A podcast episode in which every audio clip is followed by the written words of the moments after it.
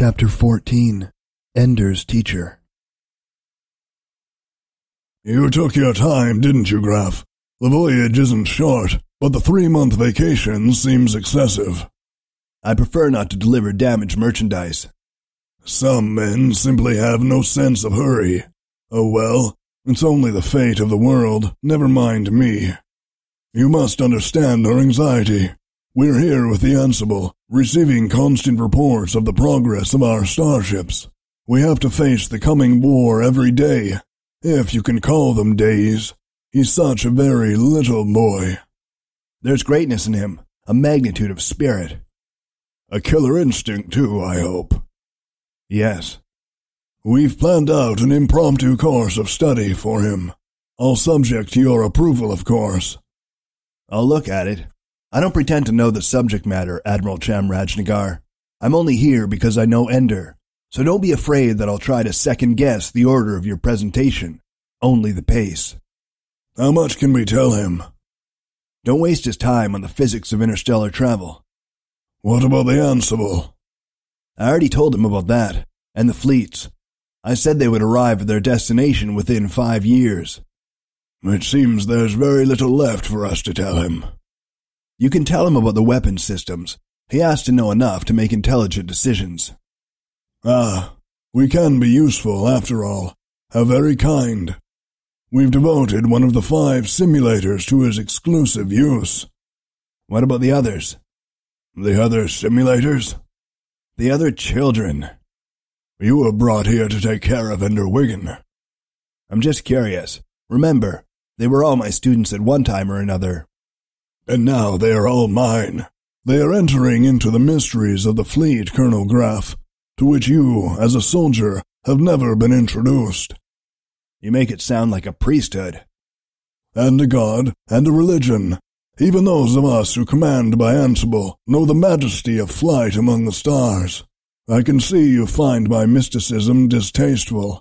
I assure you that your distaste only reveals your ignorance. Soon enough, Ender Wiggin will also know what I know. He will dance the graceful ghost dance through the stars, and whatever greatness there is within him will be unlocked, revealed, set forth before the universe for all to see. You have the soul of a stone, Colonel Graff, but I sing to a stone as easily as to another singer. You may go to your quarters and establish yourself. I have nothing to establish except the clothing I'm wearing. You own nothing? They keep my salary in an account somewhere on Earth. I've never needed it, except to buy civilian clothes on my vacation. a non-materialist. And yet you're unpleasantly fat. A gluttonous ascetic? Such a contradiction. Hey, when I'm tense, I eat, whereas when you're tense, you spout solid waste. Ha ha ha ha! I like you, Colonel Graff. I think we shall get along. I don't much care, Admiral Chamrajnagar. I came here for Ender, and neither of us came here for you.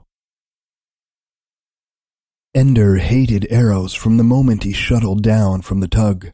He had been uncomfortable enough on Earth, where the floors were flat. Eros was hopeless. It was a roughly spindle-shaped rock only six and a half kilometers thick at its narrowest point. Since the surface of the planetoid was entirely devoted to absorbing sunlight and converting it to energy, everyone lived in the smooth-walled rooms linked by tunnels that laced the interior of the asteroid. The closed-in space was no problem for Ender. What bothered him was that all the tunnel floors noticeably sloped downward. From the start, Ender was plagued by vertigo as he walked through the tunnels, especially the ones that girdled Eros's narrow circumference. It did not help that gravity was only half of Earth normal. The illusion of being on the verge of falling was almost complete. There was also something disturbing about the proportions of the rooms. The ceilings were too low for the width, the tunnels too narrow. It was not a comfortable place. Worst of all, though, was the number of people. Ender had no important memories of the scale of the cities of Earth. His idea of a comfortable number of people was the battle school, where he had known by sight every person who dwelt there. Here, though, ten thousand people lived within the rock. There was no crowding, despite the amount of space devoted to life support and other machinery. What bothered Ender was that he was constantly surrounded by strangers. They never let him come to know anyone. He saw the other command school students often, but since he never attended any class regularly, they remained only faces. He would attend a lecture here or there, but usually he was tutored by one teacher or another, or occasionally helped to learn a process by another student, whom he met once and never saw again. He ate alone or with Colonel Graff. His recreation was in a gym, but he rarely saw the same people in it twice. He recognized that they were isolating him again, this time not by setting the other students to hating him, but rather by giving them no opportunity to become friends. He could hardly have been close to most of them anyway. Except for Ender, the other students were well into adolescence. So Ender withdrew into his studies and learned quickly and well. Astrogation and military history he absorbed like water. Abstract mathematics was more difficult, but whenever he was given a problem that involved patterns in space and time, he found that his intuition was more reliable than his calculation. He often saw at once a solution that he could only prove after minutes or hours of manipulating numbers.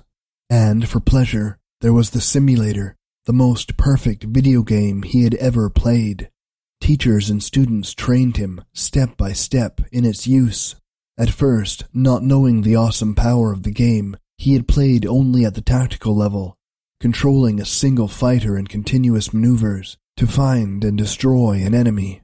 The computer-controlled enemy was devious and powerful, and whenever Ender tried a tactic, he found the computer using it against him within minutes. The game was a holographic display, and his fighter was represented only by a tiny light. The enemy was another light of a different color, and they danced and spun and maneuvered through a cube of space that must have been ten meters to a side. The controls were powerful. He could rotate the display in any direction, so he could watch from any angle, and he could move the center so that the duel took place nearer or farther from him. Gradually, as he became more adept at controlling the fighter's speed, direction of movement, orientation, and weapons, the game was made more complex. He might have two enemy ships at once. There might be obstacles, the debris of space. He began to have to worry about fuel and limited weapons. The computer began to assign him particular things to destroy or accomplish, so that he had to avoid distractions and achieve an objective in order to win. When he had mastered the one fighter game, they allowed him to step back into the four fighter squadron. He spoke commands to simulated pilots of four fighters, and instead of merely carrying out the computer's instructions, he was allowed to determine tactics himself, deciding which of several objectives was the most valuable and directing his squadron accordingly. At any time, he could take personal command of one of the fighters for a short time, and at first he did this often, when he did, however, the other three fighters in his squadron were soon destroyed, and as the games became harder and harder, he had to spend more and more of his time commanding the squadron. When he did, he won more and more often. By the time he had been at command school for a year, he was adept at running the simulator at any of 15 levels. From controlling an individual fighter to commanding a fleet, he had long since realized that as the battle room was to battle school, so the simulator was to command school. The classes were valuable, but the real education was the game. From time to time, people dropped in to watch him play. They never spoke. Hardly anyone ever did, unless they had something specific to teach him. The watchers would stay, silently watching him run through a difficult simulation, and then leave just as he finished. What are you doing? he wanted to ask. Judging me? Determining whether you want to trust the fleet to me? Just remember that I didn't ask for it. He found that a great deal of what he had learned at battle school transferred to the simulator. He would routinely reorient the simulator every few minutes, rotating it so that he didn't get trapped into an up-down orientation, constantly reviewing his position from the enemy point of view. It was exhilarating at last to have such control over the battle, to be able to see every point of it. It was also frustrating to have so little control, too. For the computer controlled fighters were only as good as the computer allowed. They took no initiative. They had no intelligence. He began to wish for his toon leaders so that he could count on some of the squadrons doing well without having his constant supervision. At the end of his first year, he was winning every battle on the simulator and played the game as if the machine were a natural part of his body. One day, eating a meal with Graff, he asked, Is that all the simulator does?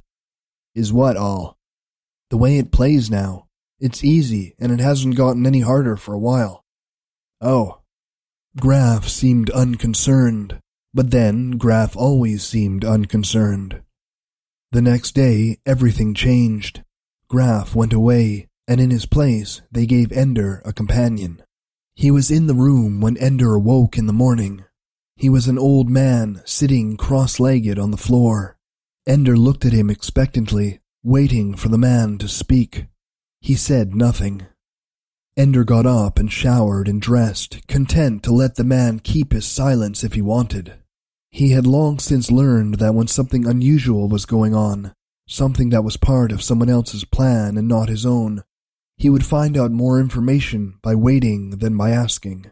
Adults almost always lost their patience before Ender did. The man still hadn't spoken when Ender was ready and went to the door to leave the room. The door didn't open. Ender turned to face the man sitting on the floor. He looked to be about sixty, by far the oldest man Ender had seen on Eros. He had a day's growth of white whiskers that grizzled his face only slightly less than his close-cut hair.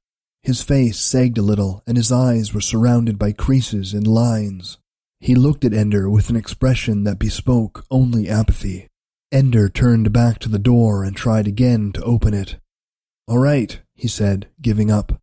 Why's the door locked? The old man continued to look at him blankly. So this is a game, thought Ender. Well, if they want me to go to class, they'll unlock the door. If they don't, they won't. I don't care.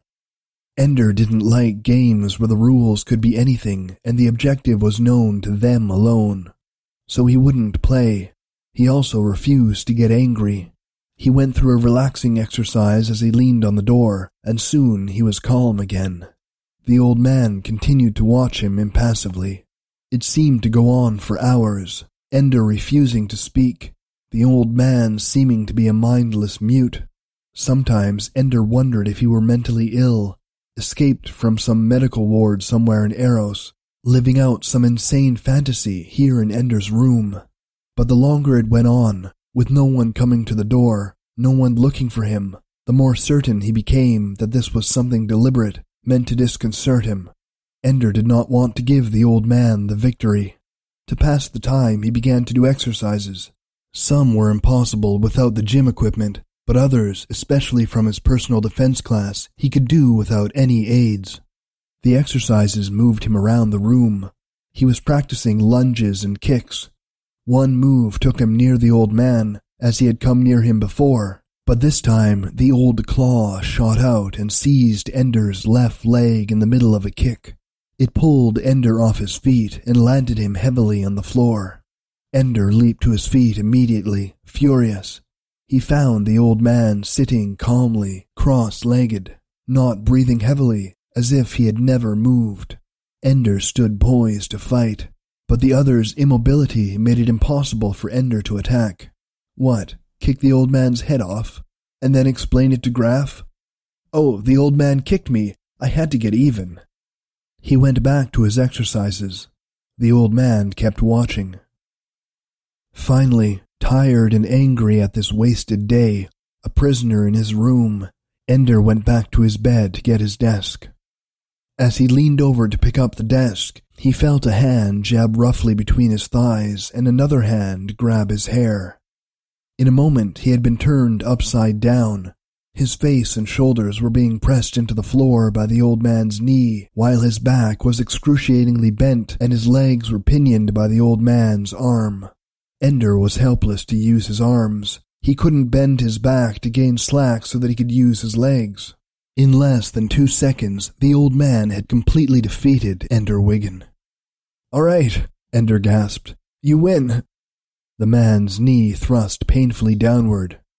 Since when? asked the man, his voice soft and rasping. Do you have to tell the enemy when he has won? Ender remained silent.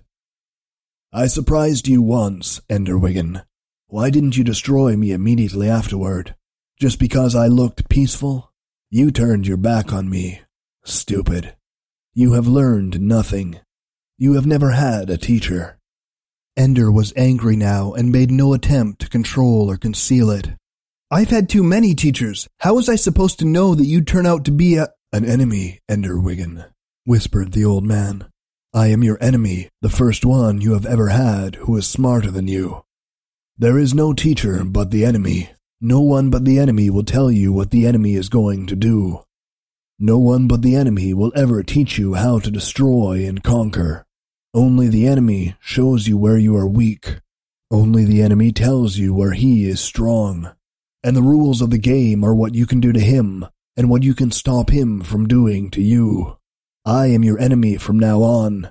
From now on, I am your teacher. Then the old man let Ender's legs fall. Because he still held Ender's head to the floor, the boy couldn't use his arms to compensate, and his legs hit the surface with a loud crack and a sickening pain. Then the old man stood and let Ender rise. Slowly, Ender pulled his legs under him with a faint groan of pain. He knelt on all fours for a moment, recovering. Then his right arm flashed out, reaching for his enemy. The old man danced quickly back, and Ender's hand closed on air as his teacher's foot shot forward to catch Ender on the chin. Ender's chin wasn't there. He was lying flat on his back, spinning on the floor, and during the moment that his teacher was off balance from his kick, Ender's feet smashed into the old man's other leg. He fell in a heap, but close enough to strike out and hit Ender in the face. Ender couldn't find an arm or a leg that held still long enough to be grabbed, and in the meantime, blows were landing on his back and arms. Ender was smaller. He couldn't reach past the old man's flailing limbs. Finally, he managed to pull away and scramble back near the door. The old man was sitting cross legged again, but now the apathy was gone. He was smiling. Better this time, boy, but slow. You will have to be better with a fleet than you are with your body, or no one will be safe with you in command. Lesson learned? Ender nodded slowly. He ached in a hundred places. Good, said the old man. Then we'll never have to have such a battle again. All the rest with the simulator. I will program your battles now, not the computer. I will devise the strategy of your enemy, and you will learn to be quick and discover what tricks the enemy has for you. Remember, boy, from now on the enemy is more clever than you. From now on the enemy is stronger than you. From now on you are always about to lose. The old man's face grew serious again. You will be about to lose, Ender, but you will win. You will learn to defeat the enemy. He will teach you how. The teacher got up. In this school, it has always been the practice for a young student to be chosen by an older student. The two become companions, and the older boy teaches the younger one everything he knows. Always they fight. Always they compete.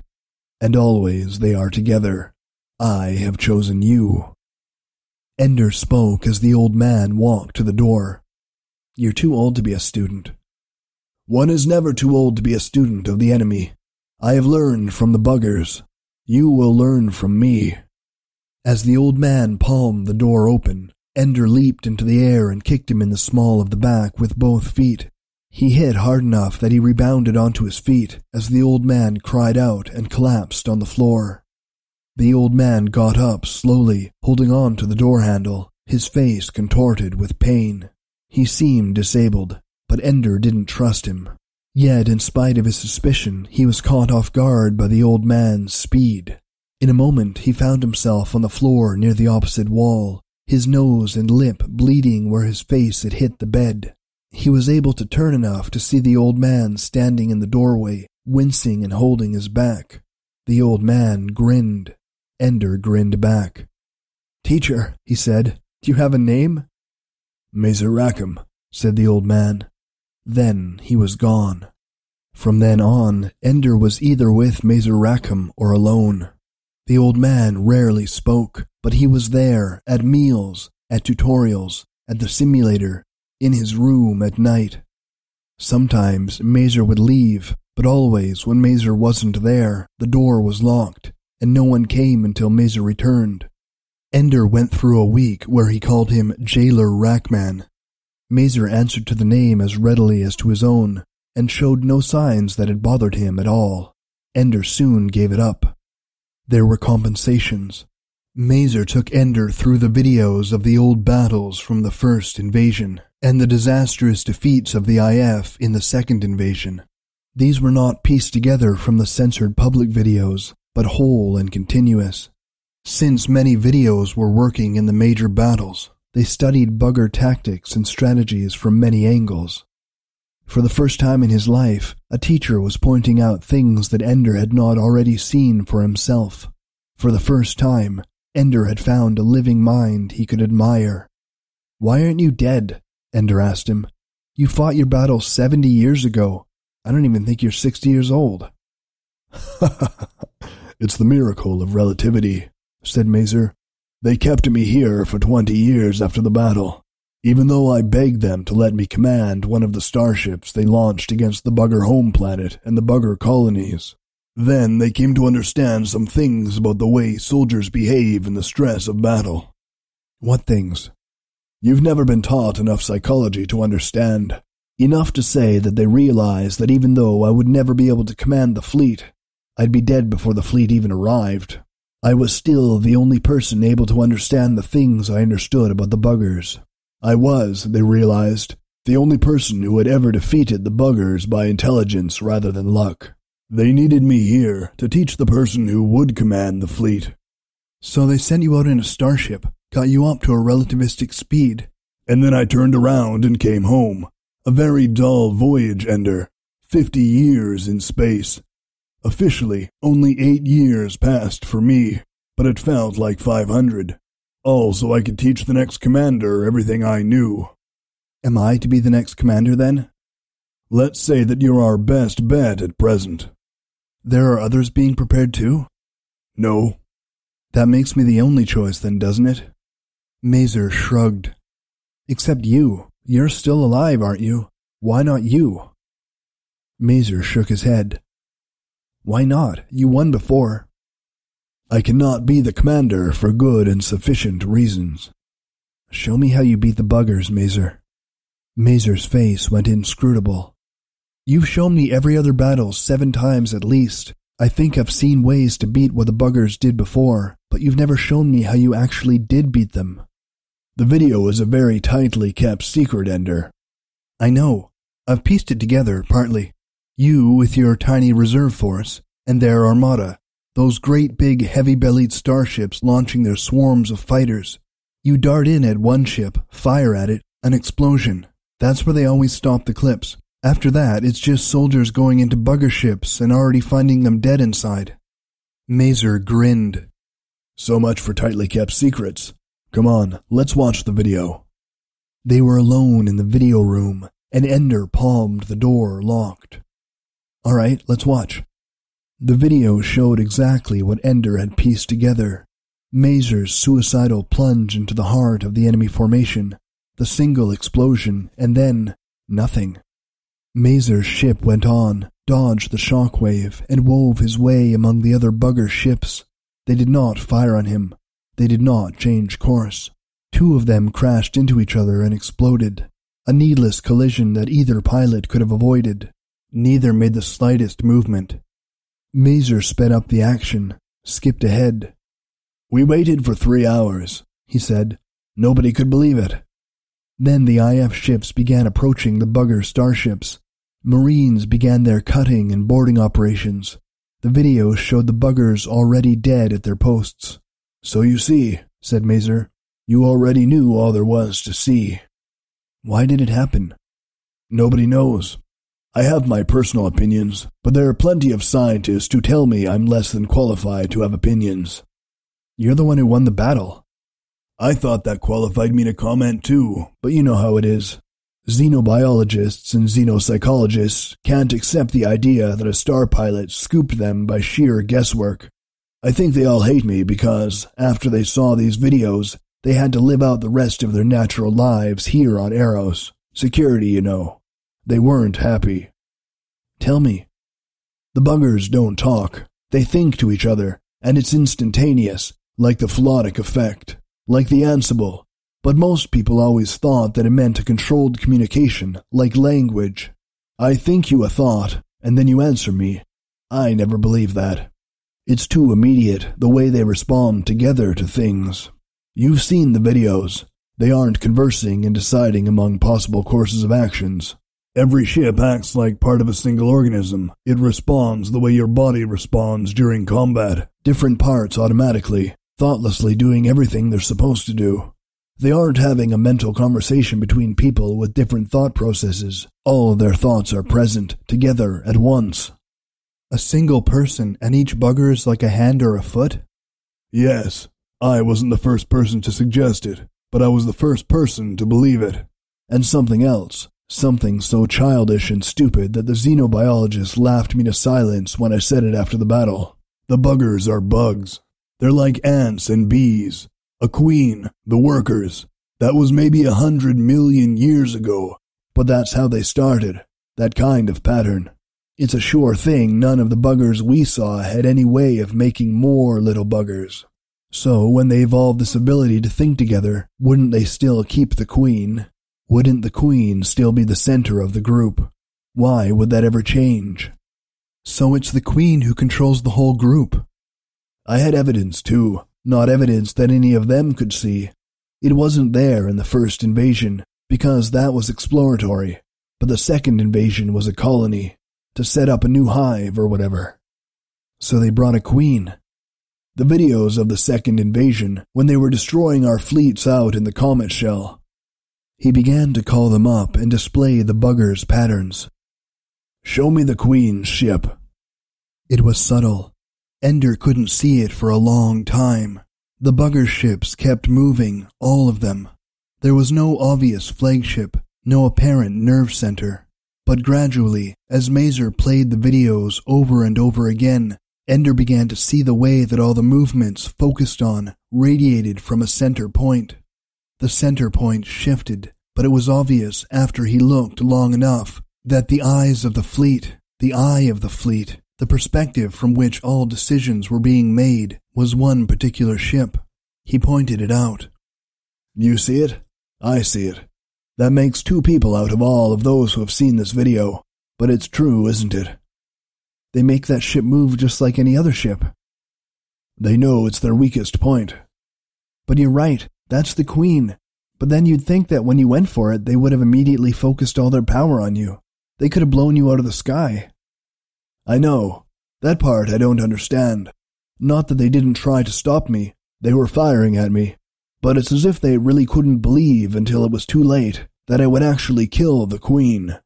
Maybe in their world, queens are never killed, only captured, only checkmated. I did something they didn't think an enemy would ever do. And when she died, the others all died. No, they just went stupid. The first ships we boarded, the buggers were still alive, organically. But they didn't move, didn't respond to anything even when our scientists vivisected some of them to see if we could learn a few more things about buggers. After a while, they all died. No will. There's nothing in those little bodies when the queen is gone. Why don't they believe you? Because we didn't find a queen. She got blown to pieces. Fortunes of war. Biology takes second place to survival, but some of them are coming around to my way of thinking. You can't live in this place without the evidence staring you in the face. What evidence is there in Eros? Ender, look around you. Human beings didn't carve this place. We like taller ceilings for one thing. This was the buggers' advanced post in the first invasion. They carved this place out before we even knew they were here. We're living in a bugger hive, but we already paid our rent. It cost the Marines a thousand lives to clear them out of these honeycombs room by room. The buggers fought for every meter of it. Now Ender understood why the rooms had always felt wrong to him. I knew this place wasn't a human place. This was the treasure trove. If they had known we would win that first war, they probably never would have built this place. We learned gravity manipulation because they enhanced the gravity here. We learned efficient use of stellar energy because they blacked out this planet. In fact, that's how we discovered them. In a period of three days, Eros gradually disappeared from telescopes. We sent a tug to find out why. It found out. The tug transmitted its videos, including the buggers boarding and slaughtering the crew. It kept right on transmitting through the entire bugger examination of the boat. Not until they finally dismantled the entire tug did the transmissions stop. It was their blindness. They never had to transmit anything by machine, and so, with the crew dead, it didn't occur to them that anybody could be watching. Why did they kill the crew? Why not? To them, losing a few crew members would be like clipping your nails, nothing to get upset about. They probably thought they were routinely shutting down our communications by turning off the workers running the tug, not murdering living sentient beings with an independent genetic future. Murder's no big deal to them. Only queen killing, really, is murder, because only queen killing closes off a genetic path. So they didn't know what they were doing? Don't start apologizing for them, Ender. Just because they didn't know they were killing human beings doesn't mean they weren't killing human beings. We do have a right to defend ourselves as best we can, and the only way we found that works is by killing the buggers before they kill us.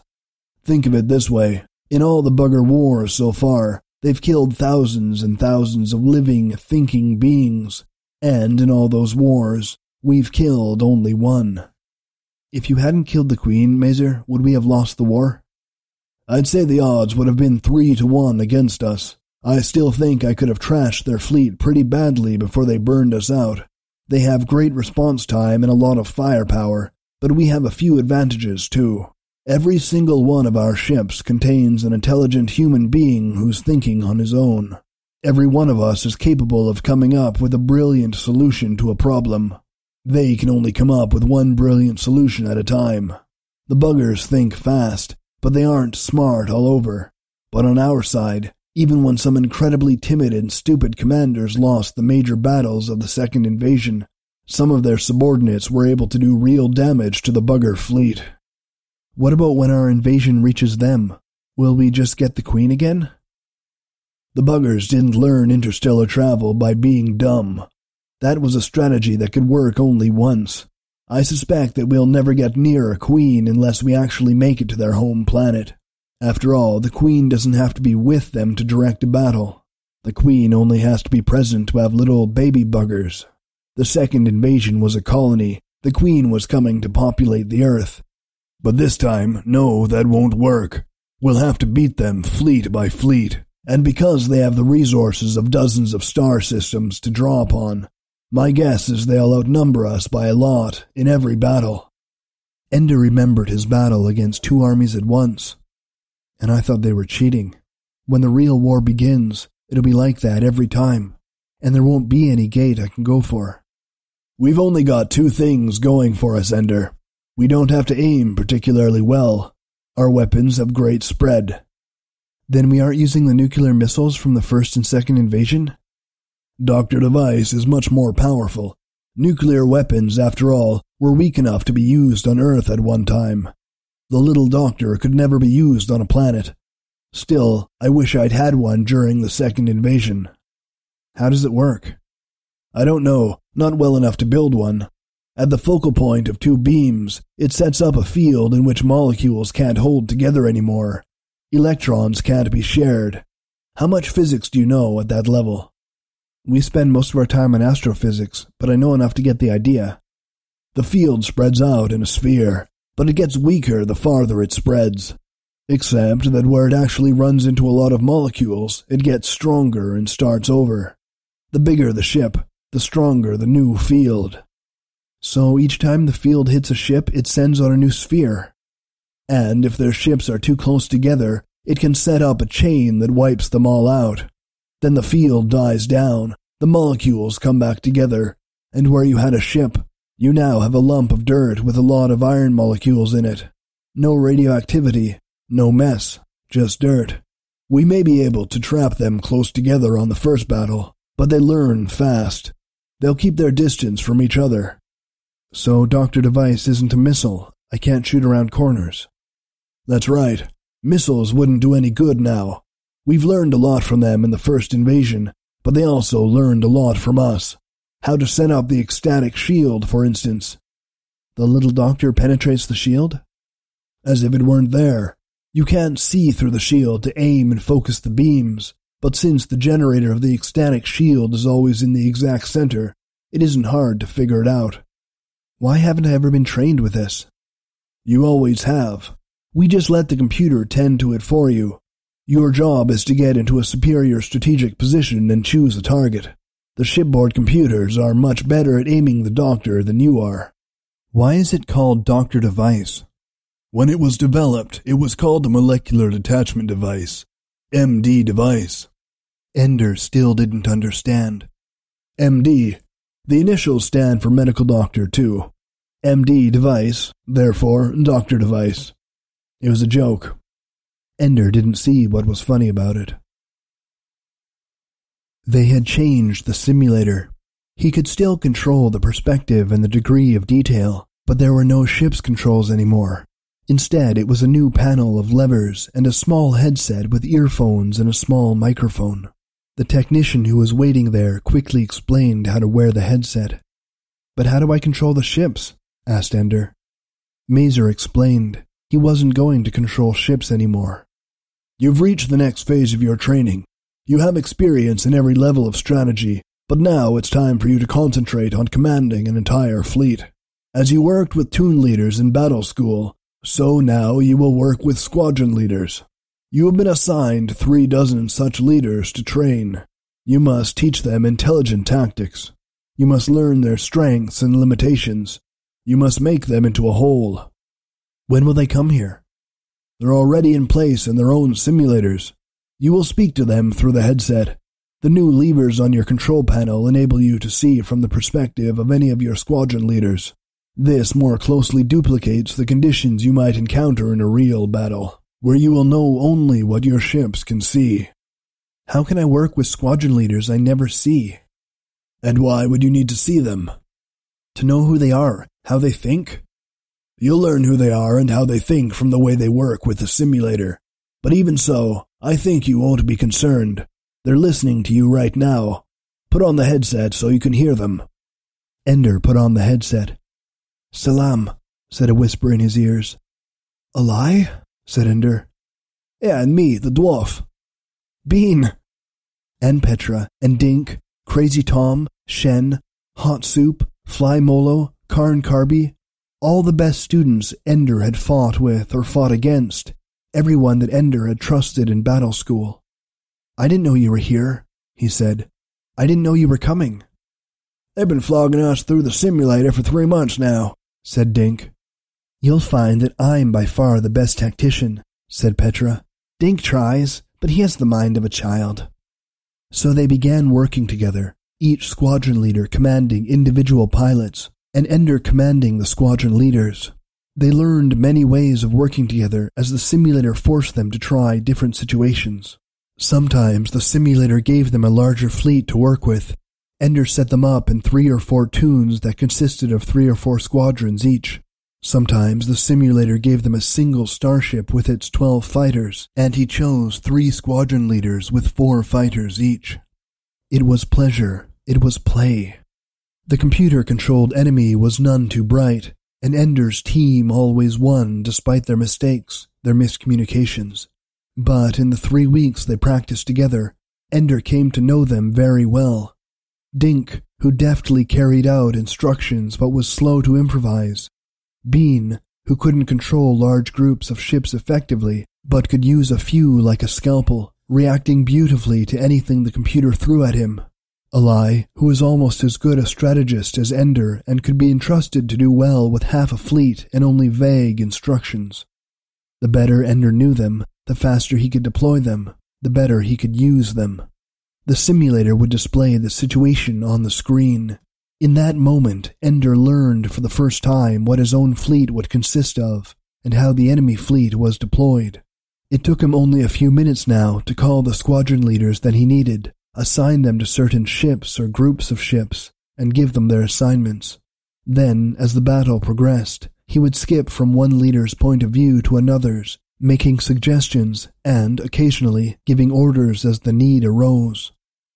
Since the others could only see their own battle perspective, he would sometimes give them orders that made no sense to them, but they too learned to trust Ender.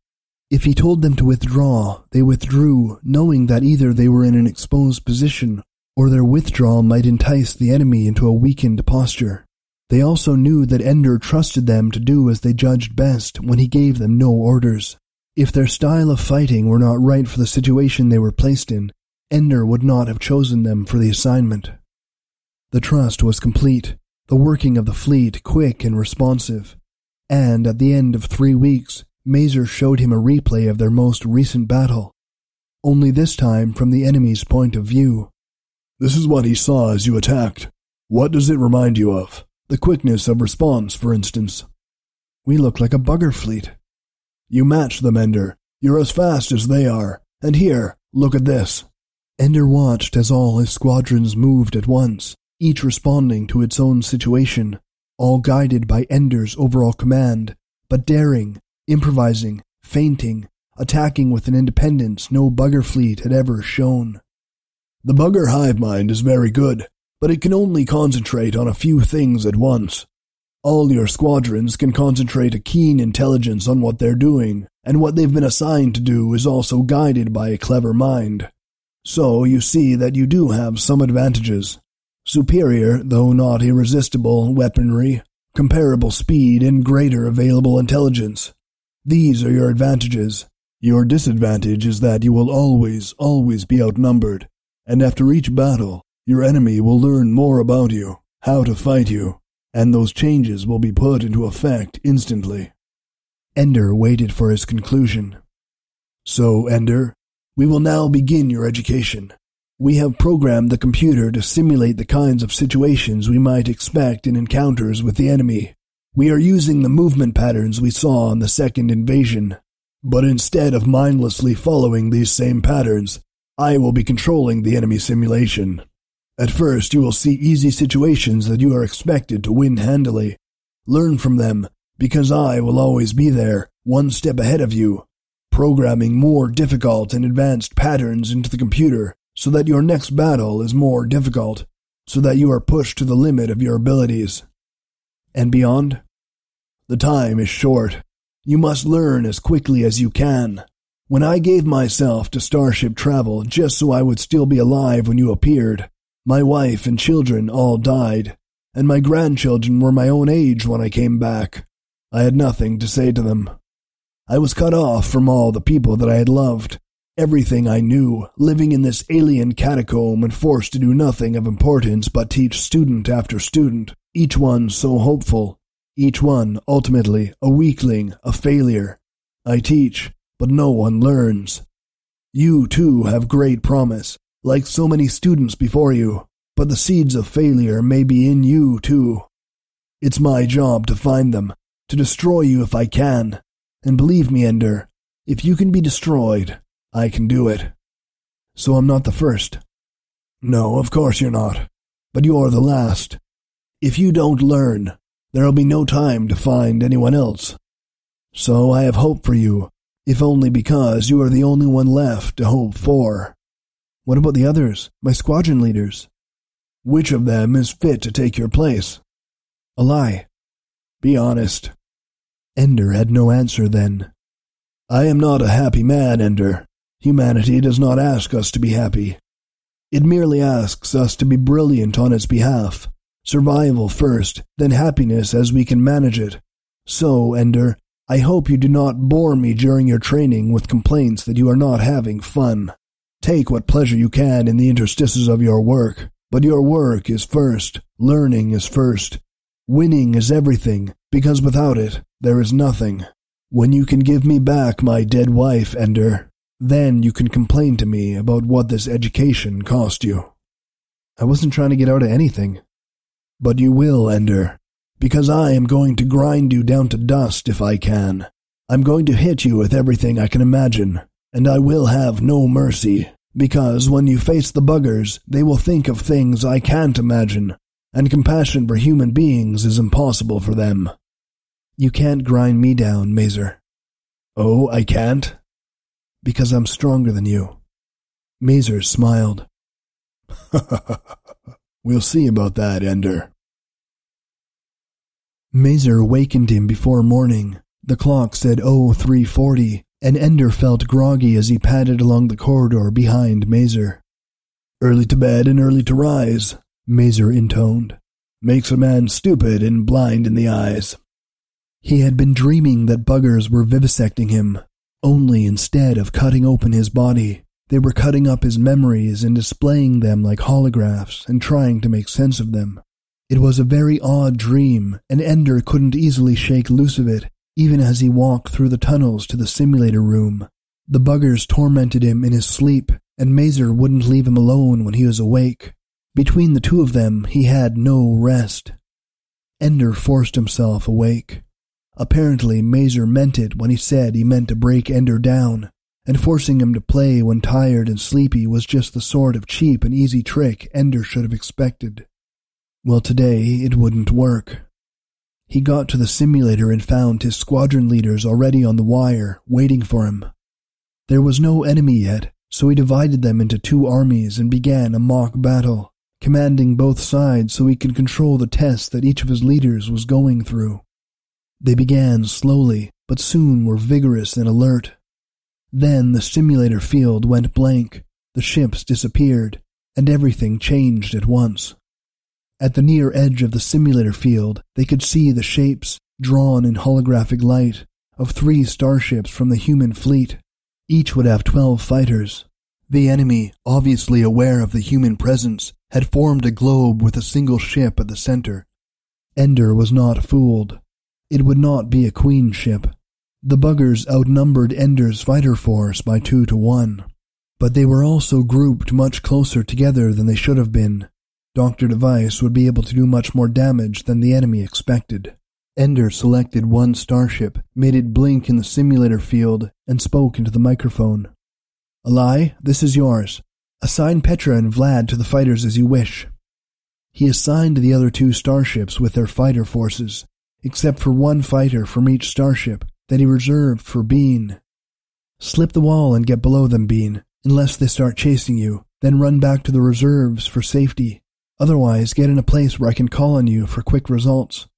Alai, form your force into a compact assault at one point in their globe. Don't fire until I tell you. This is maneuver only. This one's easy, Ender, Alai said. It's easy, so why not be careful? I'd like to do this one without the loss of a single ship. Ender grouped his reserves in two forces that shadowed Alai at a distance. Bean was already off the simulator, though Ender occasionally flipped Bean's point of view to keep track of where he was. It was Alai, however, who played the delicate game with the enemy. He was in a bullet-shaped formation and probed the enemy globe. Whenever he came near, the enemy ships pulled back as if to draw him in toward the ship in the center. Alai skimmed to the side. The bugger ships kept up with him, withdrawing whenever he was close, returning to the sphere pattern when he had passed. Feint, withdraw, skim the globe to another point, withdraw again, feint again, and then Ender said, Go on in, His bullets started in while he said to Ender, You know they'll just let me through and surround me and eat me alive. Just ignore that ship in the middle. Whatever you say, boss. Sure enough, the globe began to contract. Ender brought the reserves forward. The enemy ships concentrated on the side of the globe near the reserves. Attack them there where they're most concentrated, Ender said. This defies 4,000 years of military history, said Alai, moving his fighters forward. We are supposed to attack where we outnumber them. In this simulation, they obviously don't know what our weapons can do. It can only work once, but let's make it spectacular. Fire at will. Alai did. The simulation responded beautifully. First one or two, then a dozen, then most of the enemy ships exploded in dazzling light as the field leapt from ship to ship in the tight formation. Stay out of the way, Ender said. The ships on the far side of the globe formation were not affected by the chain reaction, but it was a simple matter to hunt them down and destroy them. Bean took care of stragglers that tried to escape toward his end of space. The battle was over. It had been easier than most of their recent exercises. Mazer shrugged when Ender told him so. This is a simulation of a real invasion. There had to be one battle in which they didn't know what we could do. Now your work begins. Try not to be too arrogant about the victory. I'll give you the real challenges soon enough. Ender practiced ten hours a day with his squadron leaders, but not all at once. He gave them a few hours in the afternoon to rest. Simulated battles under Mazer's supervision came every two or three days, and as Mazer had promised, they were never so easy again. The enemy quickly abandoned its attempt to surround Ender, and never again grouped its forces closely enough to allow a chain reaction. There was something new every time, something harder. Sometimes Ender had only a single starship and eight fighters, once the enemy dodged through an asteroid belt. Sometimes the enemy left stationary traps, large installations that blew up if Ender brought one of his squadrons too close, often crippling or destroying some of Ender's ships. You cannot absorb losses, Mazer shouted at him after one battle. When you get into a real battle, you won't have the luxury of an infinite supply of computer generated fighters. You'll have what you brought with you and nothing more. Now get used to fighting without unnecessary waste. It wasn't unnecessary waste, Ender said. I can't win battles if I'm so terrified of losing a ship that I never take any risks. Mazer smiled. Excellent, Ender. You're beginning to learn, but in a real battle, you would have superior officers, and worst of all, civilians shouting these things at you. Now, if the enemy had been at all bright, they would have caught you here and taken Tom's squadron. Together they went over the battle. In the next practice, Ender would show his leaders what Mazer had shown him, and they'd learn to cope with it the next time they saw it. They thought that they had been ready before, that they had worked smoothly together as a team. Now, though, having fought through real challenges together, they all began to trust each other more than ever, and battles became exhilarating. They told Ender that the ones who weren't actually playing would come into the simulator rooms and watch, Ender imagined what it would be like to have his friends there with him, cheering or laughing or gasping with apprehension. Sometimes he thought it would be a great distraction, but other times he wished for it with all his heart. Even when he had spent his days lying out in the sunlight on a raft in a lake, he had not been so lonely. Mazer Rackham was his companion, was his teacher, but was not his friend. He made no complaint, though. Mazer had told him there would be no pity, and his private unhappiness meant nothing to anyone. Most of the time, it meant nothing even to Ender. He kept his mind on the game, trying to learn from the battles, and not just the particular lessons of that battle, but what the buggers might have done if they had been more clever, and how Ender would react if they did it in the future. He lived with past battles and future battles both, waking and sleeping, and he drove his squadron leaders with an intensity that occasionally provoked rebelliousness. You're too kind to us, said Alai one day. Why don't you get annoyed with us for not being brilliant every moment of every practice? If you keep cuddling us like this, we'll think you like us. Some of the others laughed into their microphones. Ender recognized the irony, of course, and answered with a long silence. When he finally spoke, he ignored Alai's complaint. Again, he said, and this time without self pity. They did it again, and they did it right. But as their trust in Ender as a commander grew, their friendship, remembered from the battle school days, gradually disappeared.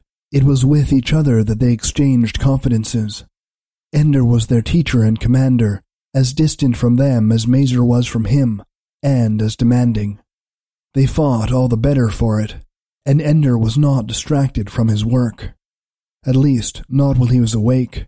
As he drifted off to sleep each night, it was with thoughts of the simulator playing through his mind. But in the nights he thought of other things. Often he remembered the corpse of the giant, decaying steadily. He did not remember it, though, in the pixels of the picture on his desk. Instead, it was real, the faint odor of death still lingering near it.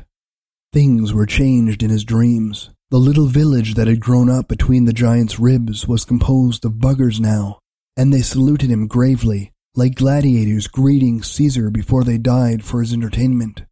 He did not hate the buggers in his dream, and even though he knew that they had hidden their queen from him, he did not try to search for her. He always left the giant's body quickly, and when he got to the playground, the children were always there, wolven and mocking. They wore faces that he knew, sometimes Peter and sometimes Bonzo, sometimes Stilson and Bernard.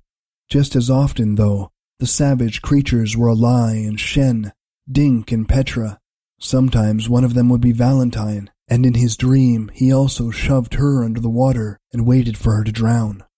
She writhed in his hands, fought to come up, but at last was still. He dragged her out of the lake and onto the raft, where she lay with her face in the rictus of death. He screamed and wept over her, crying again and again that it was a game, a game he was only playing. Then Mazer Rackham shook him awake.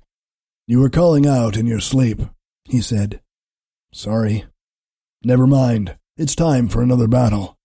Steadily the pace increased. There were usually two battles a day now, and Ender held practices to a minimum. He would use the time while the others rested to pore over the replays of past games, trying to spot his own weaknesses, trying to guess what would happen next. Sometimes he was fully prepared for the enemy's innovations. Sometimes he was not. I think you're cheating, Ender told Mazer one day. Oh? You can observe my practice sessions. You can see what I'm working on. You seem to be ready for everything I do. Most of what you see is computer simulations, Mazer said. The computer is programmed to respond to your innovations only after you use them once in battle. Then the computer's cheating. You need to get more sleep, Ender. But he could not sleep. He lay awake longer and longer each night, and his sleep was less restful. He woke too often in the night, whether he was waking up to think more about the game or to escape from his dreams, he wasn't sure. It was as if someone rode him in his sleep, forcing him to wander through his worst memories, to live in them again as if they were real. Nights were so real that days began to seem dreamlike to him. He began to worry that he would not think clearly enough, that he would be too tired when he played. Always when the game began, the intensity of it awoke him, but if his mental abilities began to slip, he wondered, would he notice it? And he seemed to be slipping. He never had a battle anymore in which he did not lose at least a few fighters. Several times the enemy was able to trick him into exposing more weaknesses than he meant to. Other times the enemy was able to wear him down by attrition until his victory was as much a matter of luck as strategy. Mazer would go over the game with a look of contempt on his face. Look at this, he would say. You didn't have to do this.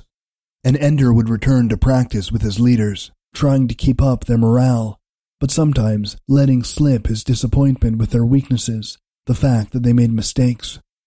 Sometimes we make mistakes, Petra whispered to him once. It was a plea for help.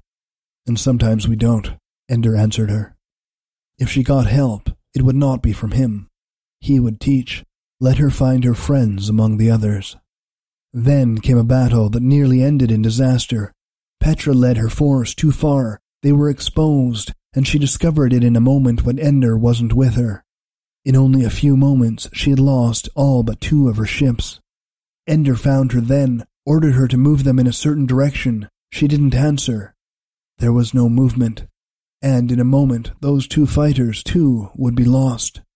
Ender knew at once that he had pushed her too hard. Because of her brilliance, he had called on her to play far more often and under much more demanding circumstances than all but a few of the others. But he had no time now to worry about Petra or feel guilty about what he had done to her. He called on Crazy Tom to command the two remaining fighters, then went on, trying to salvage the battle. Petra had occupied a key position, and now all of Ender's strategy came apart. If the enemy had not been too eager and clumsy in exploiting their advantage, Ender would have lost. But Shen was able to catch a group of the enemy in too tight a formation and took them out with a single chain reaction.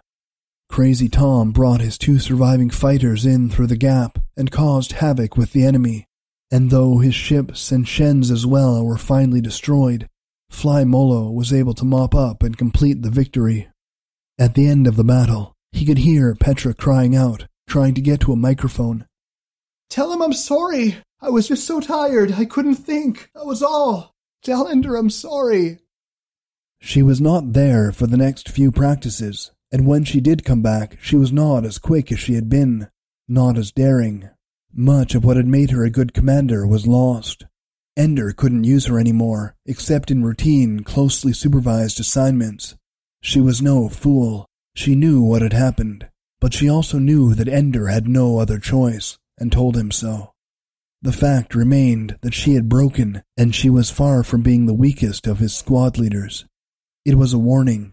He could not press his commanders more than they could bear. Now, instead of using his leaders whenever he needed their skills, he had to keep in mind how often they had fought. He had to spell them off, which meant that sometimes he went into battle with commanders he trusted a little less. As he eased the pressure on them, he increased the pressure on himself. Late one night he woke up in pain. There was blood on his pillow, the taste of blood in his mouth. His fingers were throbbing. He saw that in his sleep he had been gnawing on his own fist. The blood was still flowing smoothly. Mazer! he called. Rackham woke up and called at once for a doctor. As the doctor treated the wound, Mazer said, I don't care how much you eat, Ender. Self cannibalism won't get you out of this school. I was asleep, Ender said. I don't want to get out of command school. Good. The others, Ender said. The ones who didn't make it. What are you talking about? Before me, your other students who didn't make it through the training. What happened to them? They didn't make it, that's all. We don't punish the ones who fail. They just don't go on. Like Bonzo? Bonzo. He went home. Not like Bonzo. What then? What happened to them when they failed? Why does it matter, Ender? Ender didn't answer. None of them failed at this point in their course, Ender. You made a mistake with Petra. She'll recover. But Petra is Petra, and you are you. Part of what I am is her, is what she made me. You won't fail, Ender. Not this early in the course. You've had some tight ones, but you've always won. You don't know what your limits are yet, but if you've reached them already, you're a good deal feebler than I thought. Do they die? Who? The ones who fail. No, they don't die. Good heavens, boy, you're playing games. I think that Bonzo died. I dreamed about it last night. I remembered the way he looked after I jammed his face with my head. I think I must have pushed his nose back into his brain. The blood was coming out of his eyes. I think he was dead right then. It was just a dream. Mazer, I don't want to keep dreaming these things. I'm afraid to sleep. I keep thinking of things that I don't want to remember. My whole life keeps playing out as if I were a recorder and somebody else wanted to watch the most terrible parts of my life. We can't drug you if that's what you're hoping for. I'm sorry if you have bad dreams. Should we leave the light on at night? Don't make fun of me. I'm afraid I'm going crazy. The doctor was finished with the bandage. Mazer told him he could go. He went. Are you really afraid of that? Mazer asked. Ender thought about it and wasn't sure. In my dreams, I'm never sure whether I'm really me. Strange dreams are a safety valve, Ender. I'm putting you under a little pressure for the first time in your life. Your body is finding ways to compensate, that's all. You're a big boy now. It's time to stop being afraid of the night. All right, Ender said. He decided then that he would never tell Mazer about his dreams again. The days wore on, with battles every day, until at last Ender settled into the routine of the destruction of himself. He began to have pains in his stomach, they put him on a bland diet, but soon he didn't have an appetite for anything at all. Eat, Mazer said, and Ender would mechanically put food in his mouth. But if nobody told him to eat, he didn't eat. Two more of his squadron leaders collapsed the way that Petra had. The pressure on the rest became all the greater. The enemy outnumbered them by three or four to one in every battle now. The enemy also retreated more readily when things went badly, regrouping to keep the battle going longer and longer. Sometimes battles lasted for hours before they finally destroyed the last enemy ship, Ender began rotating his squadron leaders within the same battle, bringing in fresh and rested ones to take the place of those who were beginning to get sluggish. You know, said Bean one time as he took over command of Hot Soup's four remaining fighters. This game isn't quite as fun as it used to be. Then, one day in practice, as Ender was drilling his squadron leaders, the room went black and he woke up on the floor with his face bloody where he had hit the controls. They put him to bed then, and for three days he was very ill. He remembered seeing faces in his dreams, but they weren't real faces, and he knew it even while he thought he saw them. He thought he saw Valentine sometimes, and sometimes Peter, sometimes his friends from the battle school, and sometimes the buggers vivisecting him. Once it seemed very real when he saw Colonel Graff bending over him, speaking softly to him, like a kind father. But then he woke up and found only his enemy, Mazer Rackham. I'm awake, said Ender. So I see, Mazer answered. Took you long enough. You have a battle today. So Ender got up and fought the battle and won it. But there was no second battle that day, and they let him go to bed earlier. His hands were shaking as he undressed. During the night he thought he felt hands touching him gently, hands with affection in them and gentleness. He dreamed he heard voices. You haven't been kind to him. That wasn't the assignment. How long can he go on? He's breaking down. Long enough. It's nearly finished. So soon? A few days, and then he's through. How will he do when he's already like this? Fine. Even today he fought better than ever. In his dream, the voices sounded like Colonel Graff and Mazer Rackham, but that was the way dreams were the craziest things could happen, because he dreamed he heard one of the voices saying, I can't bear to see what this is doing to him. And the other voice answered, I know. I love him too. And then they changed into Valentine and Alai, and in his dream they were burying him. Only a hill grew up where they laid his body down, and he dried out and became a home for buggers, like the giant was. All dreams. If there was love or pity for him, it was only in his dreams. He woke up and fought another battle and won. Then he went to bed and slept again and dreamed again.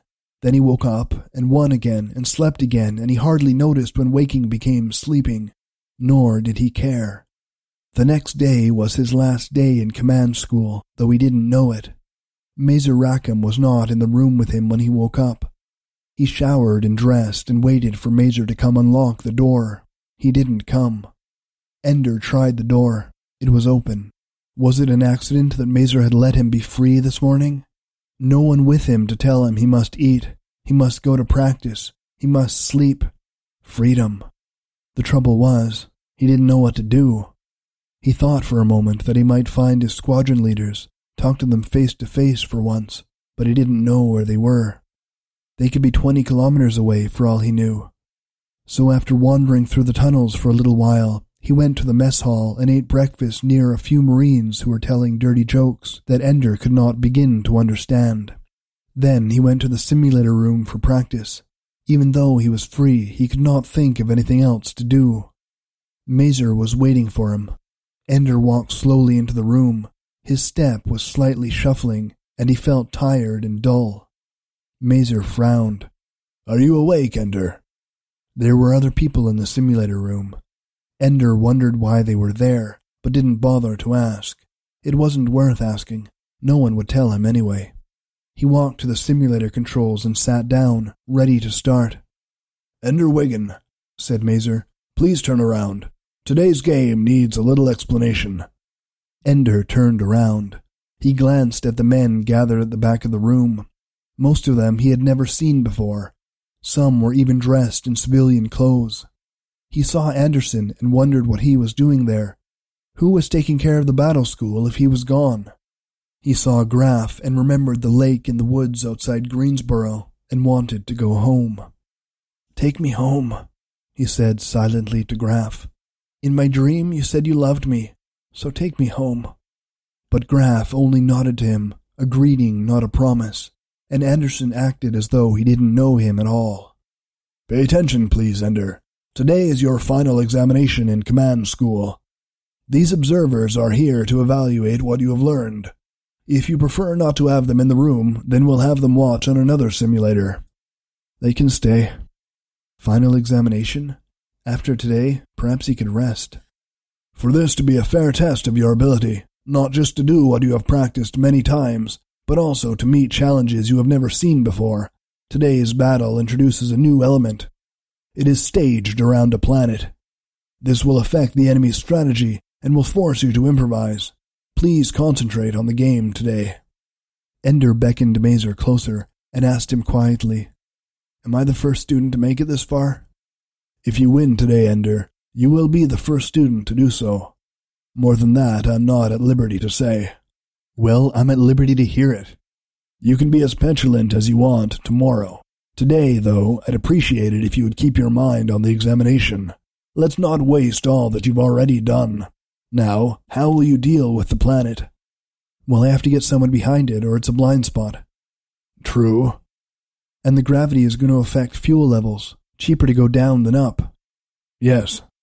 Does the little doctor work against a planet? Mazer's face went rigid. Ender, the buggers never deliberately attacked a civilian population in either invasion. You decide whether it would be wise to adopt a strategy that would invite reprisals. Is the planet the only new thing? Can you remember the last time I've given you a battle with only one new thing? Let me assure you, Ender, that I will not be kind to you today. I have a responsibility to the fleet not to let a second-rate student graduate. I will do my best against you, Ender, and I have no desire to coddle you. Just keep in mind everything you know about yourself and everything you know about the buggers, and you have a fair chance of amounting to something.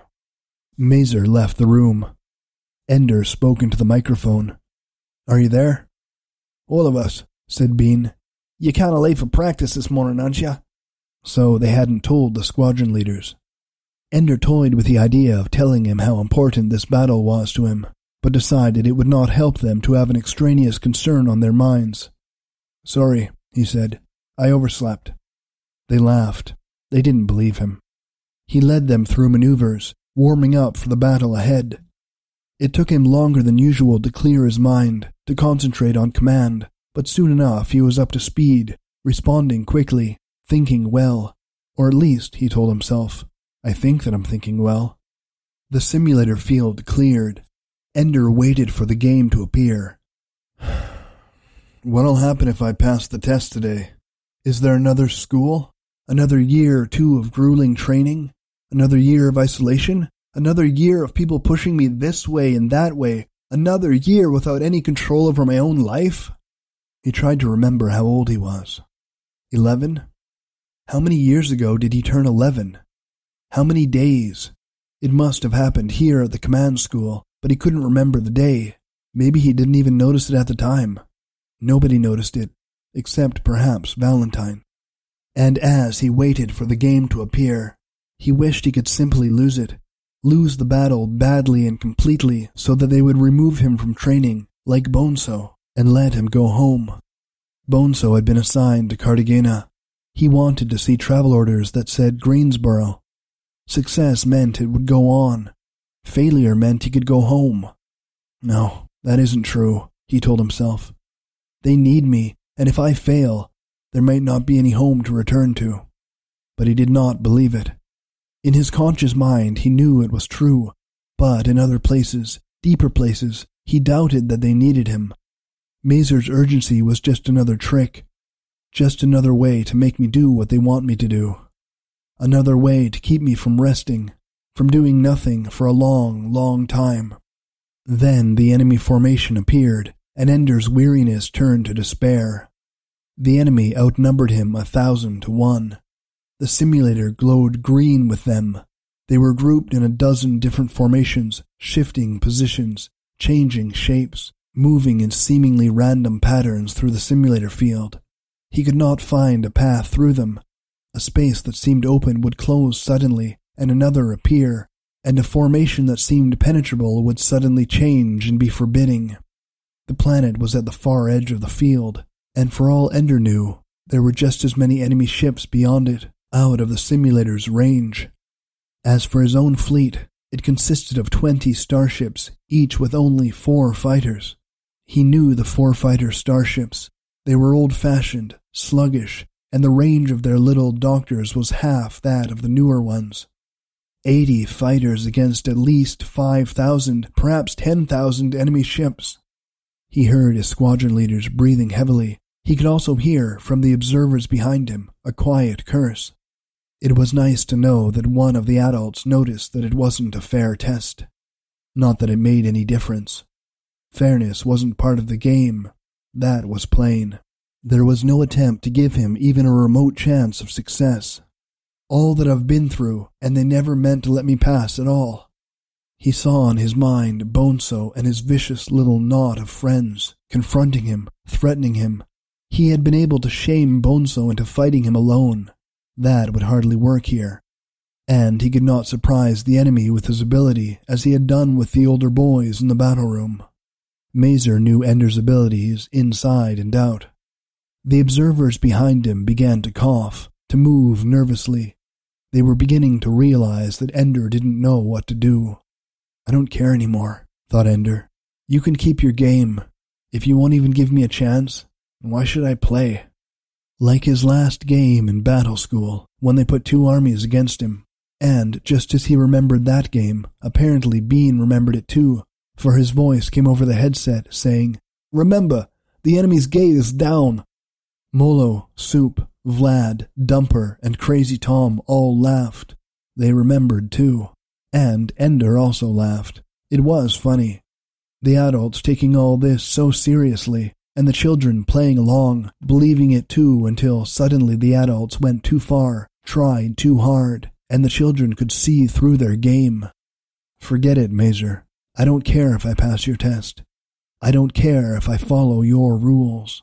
If you can cheat, so can I. I won't let you beat me unfairly.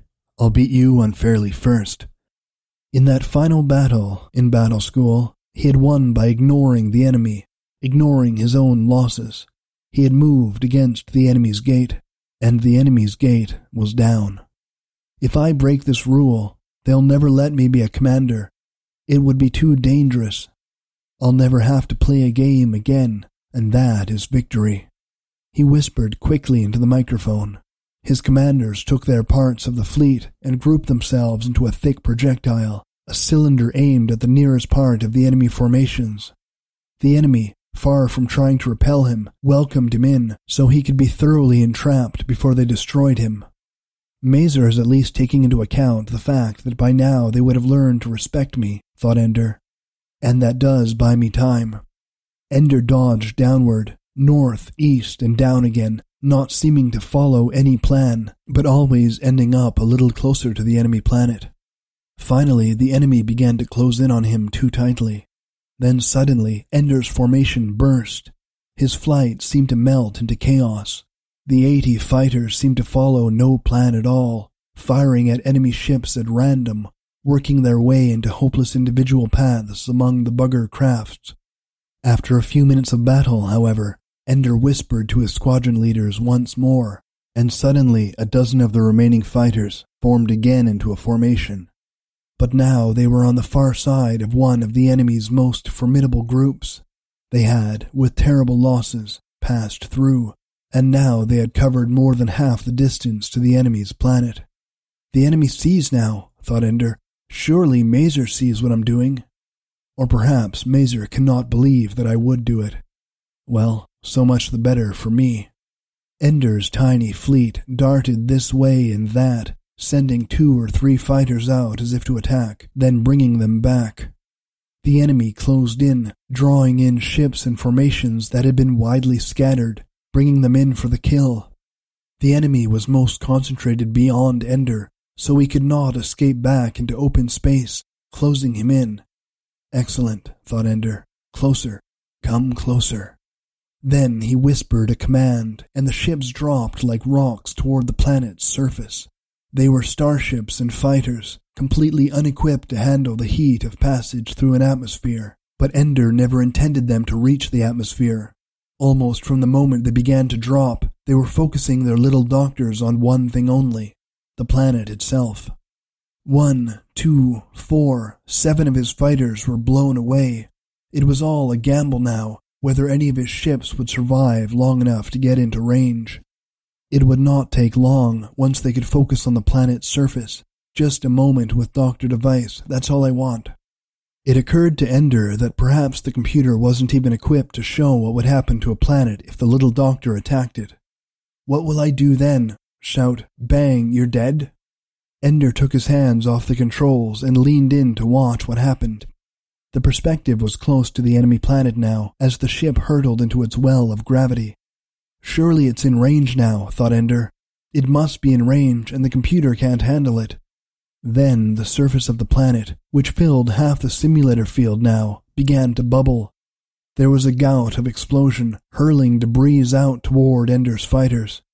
Ender tried to imagine what was happening inside the planet the field growing and growing, the molecules bursting apart but finding nowhere for the separate atoms to go. Within three seconds, the entire planet burst apart, becoming a sphere of bright dust, hurtling outward. Ender's fighters were among the first to go. Their perspective suddenly vanished, and now the simulator could only display the perspective of the starships waiting beyond the edges of the battle. It was as close as Ender wanted to be, the sphere of the exploding planet grew outward faster than the enemy ships could avoid it, and it carried with it the little doctor, not so little anymore, the field taking apart every ship in its path, erupting each one into a dot of light before it went on. Only at the very periphery of the simulator did the MD field weaken. Two or three enemy ships were drifting away. Ender's own starships did not explode. But where the vast enemy fleet had been and the planet they protected, there was nothing meaningful. A lump of dirt was growing as gravity drew much of the debris downward again. It was glowing hot and spinning visibly. It was also much smaller than the world had been before. Much of its mass was now a cloud still flowing outward. Ender took off his headphones, filled with the cheers of his squadron leaders, and only then realized that there was just as much noise in the room with him. Men in uniform were hugging each other, laughing, shouting. Others were weeping, some knelt or lay prostrate, and Ender knew that they were caught up in prayer. Ender didn't understand. It seemed all wrong. They were supposed to be angry at him. Colonel Graff detached himself from the others and came to Ender. Tears streamed down his face, but he was smiling. He bent over, reached out his arms, and to Ender's surprise, he embraced him, held him tightly, and whispered, Thank you, Ender. Thank God for you, Ender. The others soon came, too, shaking his hand, congratulating him. He tried to make sense of this. Had he passed the test after all? It was his victory, not theirs, and a hollow one at that. A cheat. Why did they act as if he had won with honor? The crowd parted, and Mazer Rackham walked through. He came straight to Ender and held out his hand. You made the hard choice, boy. All or nothing. End them or end us. But heaven knows there was no other way you could have done it. Congratulations. You beat them, and it's all over. All over? Beat them? Ender didn't understand. I beat you. Mazer laughed, a loud laugh that filled the room. Ender, you never played me. You never played a game since I became your enemy. Ender didn't get the joke. He had played a great many games at a terrible cost to himself. He began to get angry. Mazer reached out and touched his shoulder. Ender shrugged him off. Mazer then grew serious and said, Ender, for the past few months you have been the battle commander of our fleets. This was the third invasion. There were no games, the battles were real, and the only enemy you fought was the buggers. You won every battle, and today you finally fought them at their home world, where the queen was. All the queens from all their colonies. They all were there, and you destroyed them completely. They'll never attack us again. You did it. You. Real? Not a game? Ender's mind was too tired to cope with it all. They weren't just points of light in the air.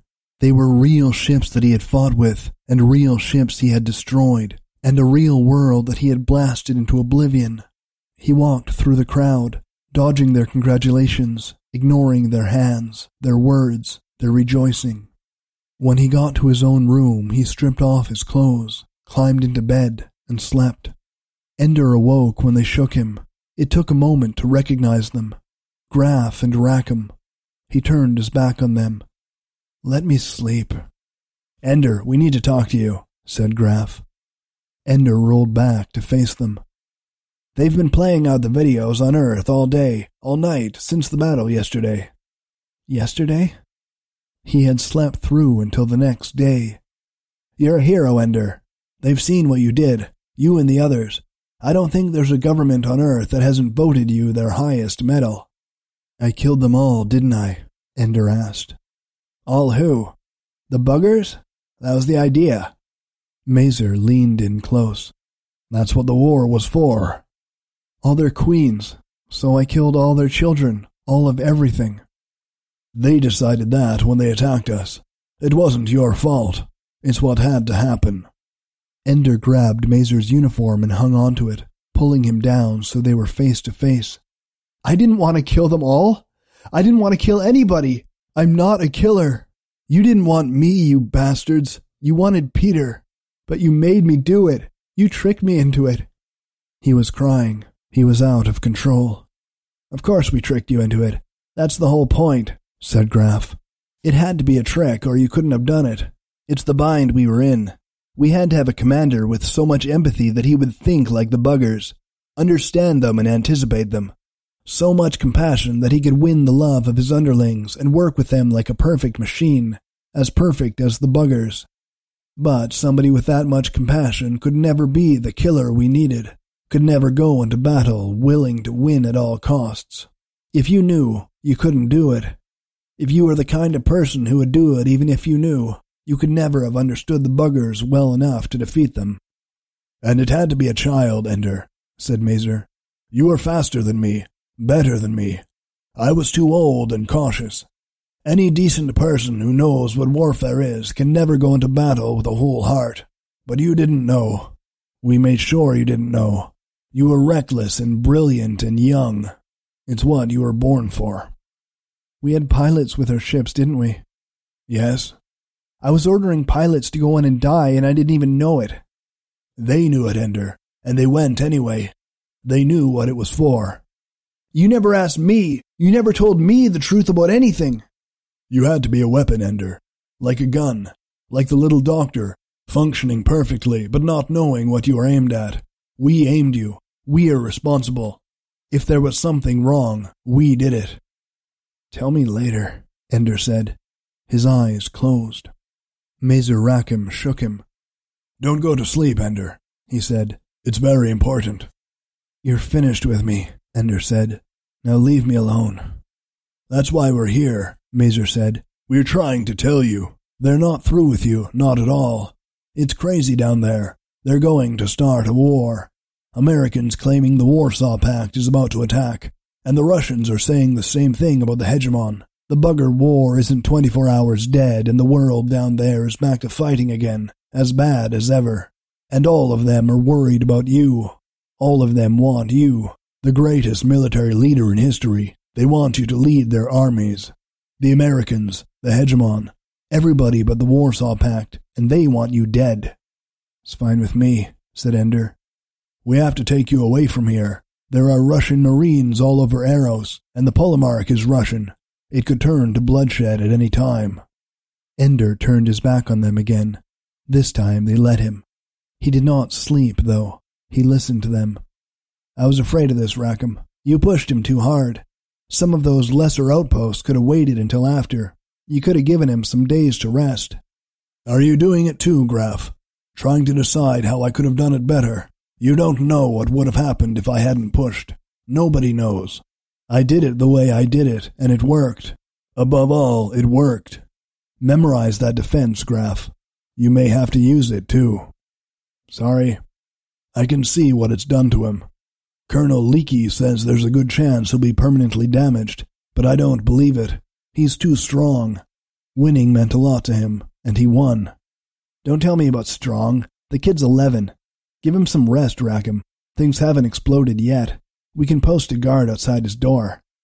Or post a guard outside another door and pretend that it's his. Whatever. They went away. Ender slept again. Time passed without touching Ender, except with glancing blows. Once he awoke for a few minutes with something pressing his hand, pushing downward on it with a dull, insistent pain. He reached over and touched it. It was a needle passing into a vein. He tried to pull it out, but it was taped on and he was too weak. Another time he awoke in darkness to hear people near him murmuring and cursing. His ears were ringing with the loud noise that had awakened him. He did not remember the noise. Get the lights on, someone said. And another time he thought he heard someone crying softly near him. It might have been a single day, it might have been a week, from his dreams it could have been months. He seemed to pass through lifetimes in his dreams, through the giant's drink again, past the wolf children, reliving the terrible deaths, the constant murders. He heard a voice whispering in the forest, You had to kill the children to get to the end of the world. And he tried to answer, I never wanted to kill anybody. Nobody ever asked me if I wanted to kill anybody. But the forest laughed at him. And when he leapt from the cliff at the end of the world, sometimes it was not clouds that caught him, but a fighter that carried him to a vantage point near the surface of the bugger's world, so he could watch, over and over, the eruption of death when Dr. Device set off a reaction on the planet's face. Then closer and closer until he could watch individual buggers explode, turn to light, then collapse into a pile of dirt before his eyes. And the queen, surrounded by infants. Only the queen was his mother, and the infants were Valentine and all the children he had known in battle school. One of them had Bonzo's face, and he lay there bleeding through the eyes and nose, saying, You have no honor. And always, the dream ended with a mirror or a pool of water or the metal surface of a ship, something that would reflect his face back to him. At first, it was always Peter's face, with blood and a snake's tail coming from the mouth. After a while, though, it began to be his own face, old and sad, with eyes that grieved for a billion billion murders, but they were his own eyes, and he was content to wear them. That was the world Ender lived in for many lifetimes during the five days of the League War. When he woke again, he was lying in darkness. In the distance, he could hear the thump, thump of explosions. He listened for a while, then he heard a soft footstep. He turned over and flung out a hand to grasp whoever was sneaking up on him. Sure enough, he caught someone's clothing and pulled him down to his knees, ready to kill him if need be. Ender, it's me! It's me! He knew the voice. It came out of his memory as if it were a million years ago. A lie. Salaam, pinprick. What were you trying to do? Kill me? Yes, I thought you were trying to kill me. I was trying not to wake you up. Well, at least you have some survival instinct left. The way Mazer talks about it, you are becoming a vegetable. I was trying to. What's the thumping? There's a war going on here. Our section is blacked out to keep us safe. Ender swung his legs out to sit up. He couldn't do it, though. His head hurt too bad. He winced in pain. Don't sit up, Ender. It's all right. It looks like we might win it. Not all the Warsaw Pact people went with the Polemarch. A lot of them came over when the Strategos told them you were loyal to the IF. I was asleep. So he lied. You weren't plotting treason in your dreams, were you? Some of the Russians who came in told us that when the Polemarch ordered them to find you and kill you, they almost killed him. Whatever they may feel about other people, Ender, they love you. The whole world watched our battles. Videos day and night. I've seen some, complete with your voice giving the orders. It's all there, nothing censored. Good stuff. You've got a career in the vids. I don't think so, said Ender. I was joking. Hey, can't you believe it? We won the war. We were so eager to grow up so we could fight in it, and it was us all the time. I mean, we're kids, Ender, and it was us. it was you, anyway. You were good, Bosh. I didn't know how you get us out of that last one. But you did. You were good. Ender noticed the way he spoke in the past. I was good. What am I now, Alai? Still good? At what? At anything. There's a million soldiers who'd follow you to the end of the universe. I don't want to go to the end of the universe. So where do you want to go? They'll follow you. I want to go home, thought Ender, but I don't know where it is. The thumping went silent. Listen to that, said Alai. They listened. The door opened. Someone stood there. Someone small. It's over, he said. It was Bean. As if to prove it, the lights went on. Ho, Bean, Ender said. Ho, Ender. Petra followed him in, with Dink holding her hand. They came to Ender's bed. Hey, the hero's awake. Who won? asked Ender. We did, Ender, said Bean. You were there. He's not that crazy, Bean. He meant who won just now. Petra took Ender's hand. There was a truce on Earth. They'd been negotiating for days. They finally agreed to accept the Locke proposal. He, he doesn't know about the Locke proposal. Oh, it's very complicated, but what it means here is that the IF will stay in existence, but without the Warsaw Pact in it. So the Warsaw Pact Marines are going home. I think Russia agreed to it because they're facing a revolt of the Islamic states. Everybody's got troubles. About 500 died here, but it was worse on Earth. The hegemon resigned, said Dink. It's crazy down there. Who cares? Are you okay? Petra asked, touching his head. You scared us. They said you were crazy, and we said they were crazy. I am crazy, said Ender, but I think I'm okay. When did you decide that? Uh, well, when I thought you were going to kill me and I decided to kill you first. I guess I'm just a killer to the core, but I'd rather be alive than dead. They laughed and agreed with him. Then Ender began to cry and embraced Bean and Petra, who were closest. I missed you, he said. I wanted to see you so bad. you saw us pretty bad, Petra answered. She kissed his cheek. I saw you magnificent, said Ender. The ones I needed most, I used up soonest. Bad planning on my part. Ah, everybody's okay now, said Dink. Nothing was wrong with any of us that five days of cowering in blackout rooms in the middle of a war couldn't cure. I don't have to be your commander anymore, do I? asked Ender. I don't want to command anybody ever again. Ah, well, you don't have to command anybody, said Dink, but you're always our commander. Then they were silent for a while. So what do we do now? asked Alai. The bugger war's over, and so's the war down there on Earth, and even the war here. So what do we do now? We're kids, said Petra. They'll probably make us go to school. It's a law. You have to go to school till you're seventeen. They all laughed at that, laughed until tears streamed down their faces.